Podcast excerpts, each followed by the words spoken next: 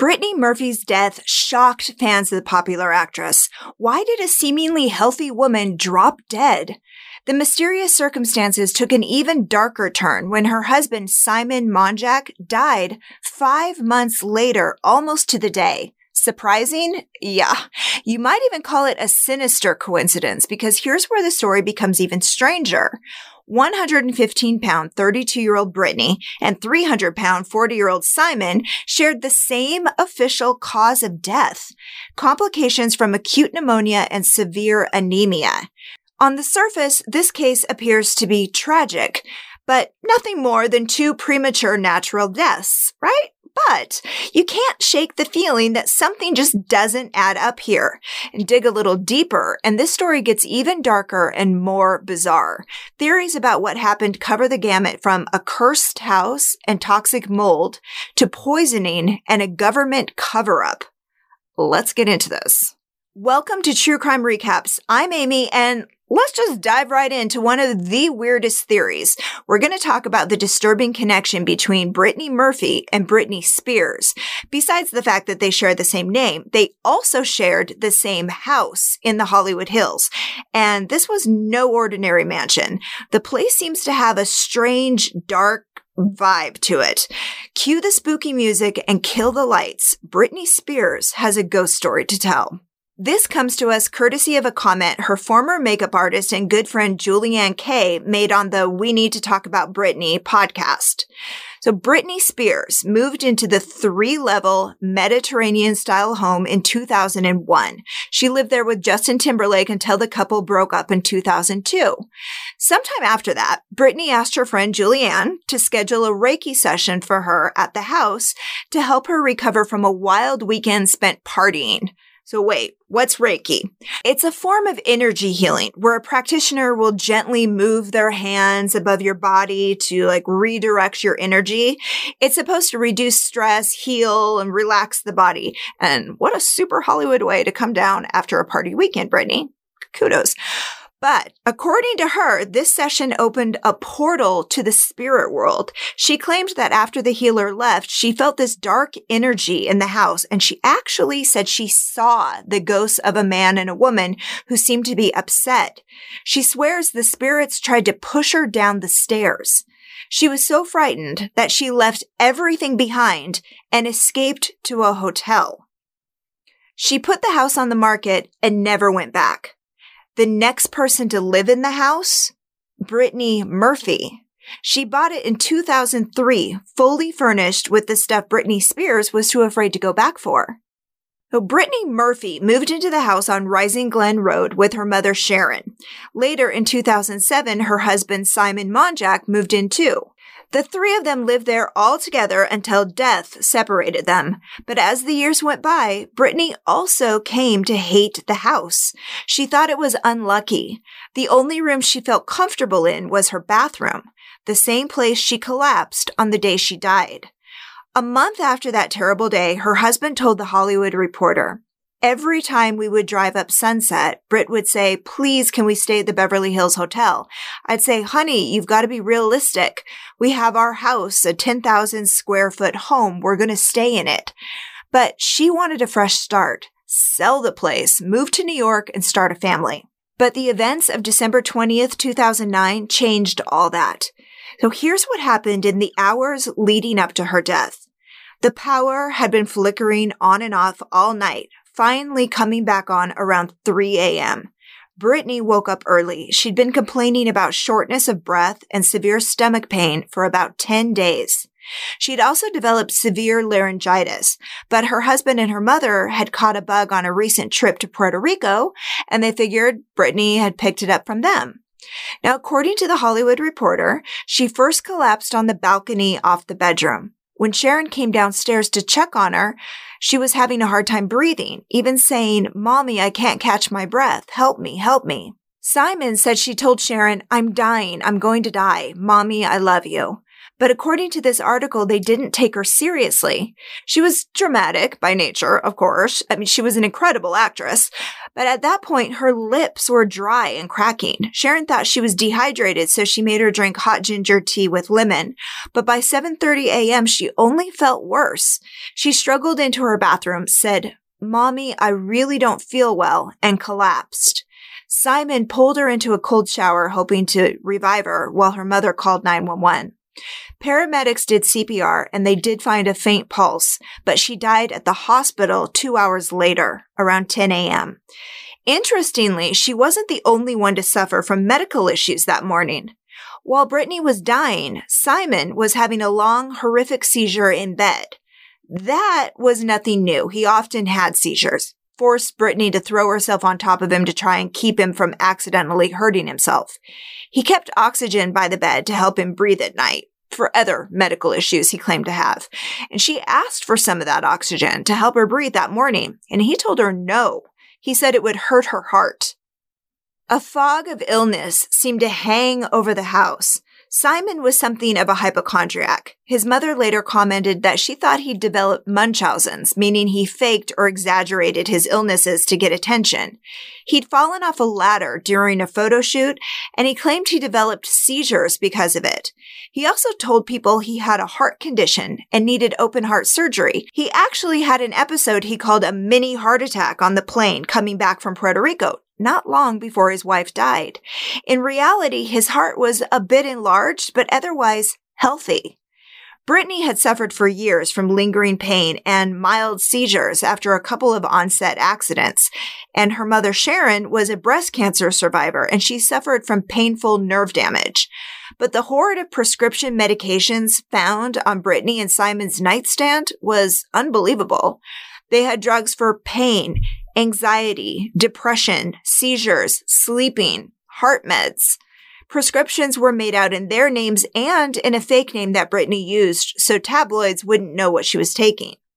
Apparently, there were so many that a pharmacy told Simon he wouldn't sell them anymore because he suspected he'd been doctor hopping, getting prescriptions, you know, without needing them, and he didn't want to be liable in case, well, in case one of them died. And sure enough, when Brittany's tox report came back, it showed evidence of multiple over the counter meds, like what you might take to recover from a cold or the flu, as well as Vicodin for pain. And according to a report, by TMZ, there were three benzodiazepines found that didn't match up with any prescription bottles in the house.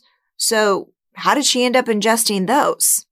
Simon refused an autopsy at first. He claimed he didn't want anyone cutting into his wife's pristine, curvy body. And if you think that's a cringy thing for him to say, just wait.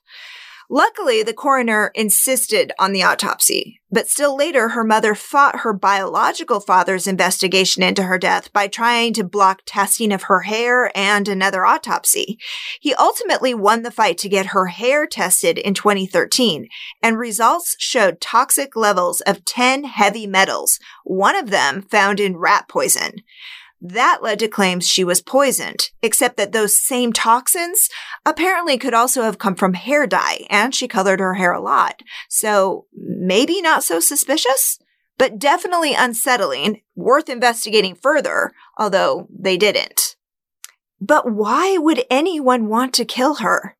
When she died, Simon and Sharon didn't just lose a wife and daughter, they lost their sole moneymaker. So, who did all that clueless and eight mile movie money go to?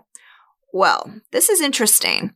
A will she had before getting married left everything to her mother. After her wedding, she updated her will and included a specific provision saying, I am married to Simon Monjack, who I have intentionally left out of this will. He claimed he told her to put that clause in so everything would pass to her mother. But over the next few months, he drained her estate of hundreds of thousands of dollars, emptying almost 80% of it, according to an interview her money manager gave People.com. So at that point, the couple had been together for about two years. They had first met years earlier when he photographed her for Jane magazine. She was underage then. He was eight years older. But this is cringy. Number two, he said he patiently waited for her. They met again when she reached out to him to talk about a screenplay she loved that he'd written. And he told her he was a screenwriter slash producer slash photographer from this wealthy English family. But in reality, he'd gone through his inheritance and left an ex-wife with thousands of dollars in unpaid debts. And he had a daughter in England who he never paid child support for, almost never saw, and barely spoke to. He was detained on an immigration issue with an expired visa for nine days, right before they got married in a private ceremony in that house. Most of the wedding guests were people who worked for her. His best man was her driver. With that one I do, he essentially fixed both his immigration issues and his money problems. Not long after saying their vows, he isolated her from most of her friends, controlled who she could talk to and who she could work with. He even kept her away from his own mother, who said she only met the actress once, even though she talked to her son regularly. According to the Hollywood Reporter, not long after they were married, Brittany paid $10,000 to settle a lawsuit against him over a bounced check. Most of his claims to fame were BS. The 2006 movie Factory Girl was his best known project as a screenwriter, and apparently he only got that credit to settle a lawsuit. The people around her warned her about him, but she wouldn't listen. He managed every aspect of her life, even allegedly cutting off her cell phone. Sadly, the coroner insisted that if he had taken her to a doctor or a hospital earlier, she would have survived. Ironically, she had finally made a doctor's appointment for the coming Monday. A psychologist quoted in the Hollywood Reporter said their relationship appeared to be, quote, that age old story you see commonly with people who meet narcissistic personalities and people who are sociopathic. They have kind of this blood instinct for the weakness in people around them. More than one report suggested that he fed into her anxiety and paranoia about her career. She hadn't done a blockbuster movie since voicing the role of Gloria in Happy Feet in 2005. She was scared and stressed about her future in the industry, so she got thinner, trying to attract bigger roles. But the thinner she got, the more the rumors grew about cocaine and drug use. One insider claimed she was smoking crack with Simon. Obviously, rumors her mother and Simon insisted were garbage. There was also gossip about her coming to set late and forgetting lines. She lost her role on the Happy Feet sequel because of it. And she was let go after the first day of shooting on the movie The Caller. And that's the movie that the family traveled to Puerto Rico for her to star in. The exact reasons why she was fired are unclear, but reportedly Simon was banned from the set, so Brittany left with him. In the early days of their relationship, he supposedly told friends of hers that he and Brittany were under surveillance and their phones were tapped. He claimed he'd hired a private investigator who gave him names of family and friends who cheated, stole from them, or sold information about them to tabloids. This is according to Alex Ben Block, the author of this Hollywood Reporter article about her last days, and he was a good former friend of the actress. Then, five months after Brittany's death, Simon stopped breathing in bed. It was May 23rd, 2010. He and Sharon were still living in the same house, and apparently they'd started sharing the same bed to comfort each other platonically, they insisted. But when paramedics found themselves back at the Murphy house, they found Sharon's medications on the nightstand, fueling rumors that they were comforting each other on a regular basis. Now she's the one who found him and called 911 around 9:30 that night saying there was brown liquid coming from his mouth. So, how did he die? Well, officially, he died the same way Brittany did pneumonia and anemia. He also had some prescription drugs in his system, but his death wasn't due to an overdose or multiple drugs.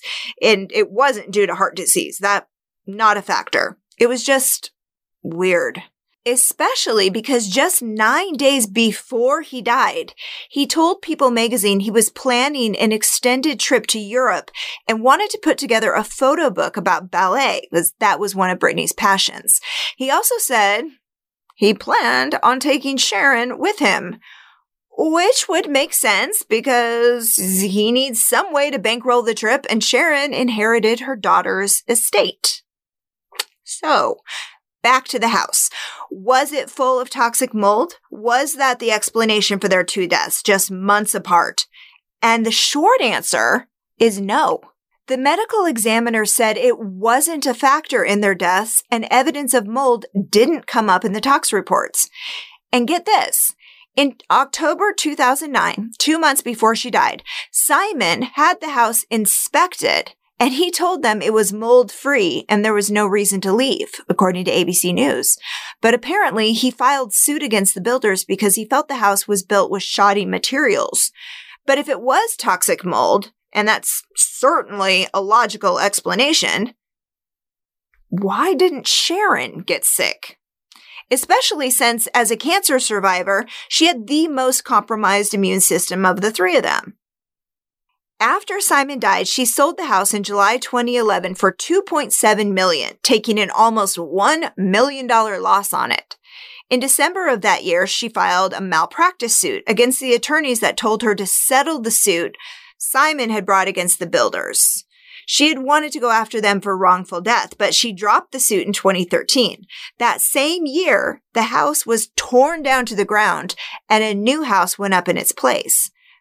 But whatever was there, haunted was, might still be there. Because since then, the house has changed hands 10 times, the most recent being in December 2020. So, is there something to that haunted house theory? Speaking of kooky theories, but you know, maybe possible because this is a crazy world, I have one more theory for you and it involves a government cover up. You heard that Simon was telling people they were under surveillance. Well, this could be why he would say something like that. Brittany could have been part of a Homeland Security whistleblowing cover up. Yeah, I told you it was weird, and it just gets weirder from here. And please keep the word allegedly in mind as you listen. So the whistleblower is this former border security officer by the name of Julia Davis. According to a report from the National Whistleblower Center, Julia claims that on July 4th, 2004, 23 people from terrorist countries came to the US through improperly processed entries. Yeah, I know it sounds a little vague, but that's a direct quote. The fact that they crossed the border on that specific date was especially important. Intel showed that Al Qaeda was planning an attack on July 4th, 2004, and later documents were allegedly found in Osama bin Laden's compound supporting that. And here's where it gets messier. Julia reported the security breaches to her superiors at Homeland Security, but they didn't pay her any attention. So she reported them to the FBI's Joint Terrorism Task Force. And the way she tells it, Homeland Security labeled her a domestic terrorist in response. And a lot of harassment, investigations, false imprisonment, and illegal surveillance allegedly followed. Julia hit back at them with a lawsuit and here is how it ties back to Brittany. Somehow, Julia and the star were friends, and Brittany was even planning on being a witness for her in the litigation against the Department of Homeland Security, which she claims put her and Simon on the DHS watch list. Julia was ultimately cleared in 2010 and she made a documentary about the case called Top Priority The Terror Within. And she says it allegedly tells the true story of how Brittany died because she was tangled up in this government plot against her. So, that's strange. Until his death in 2019, Brittany's father always believed his daughter was poisoned, and he absolutely believed her association with that DHS case might be why. Her mother has kept a low profile and stayed out of the public eye since 2013.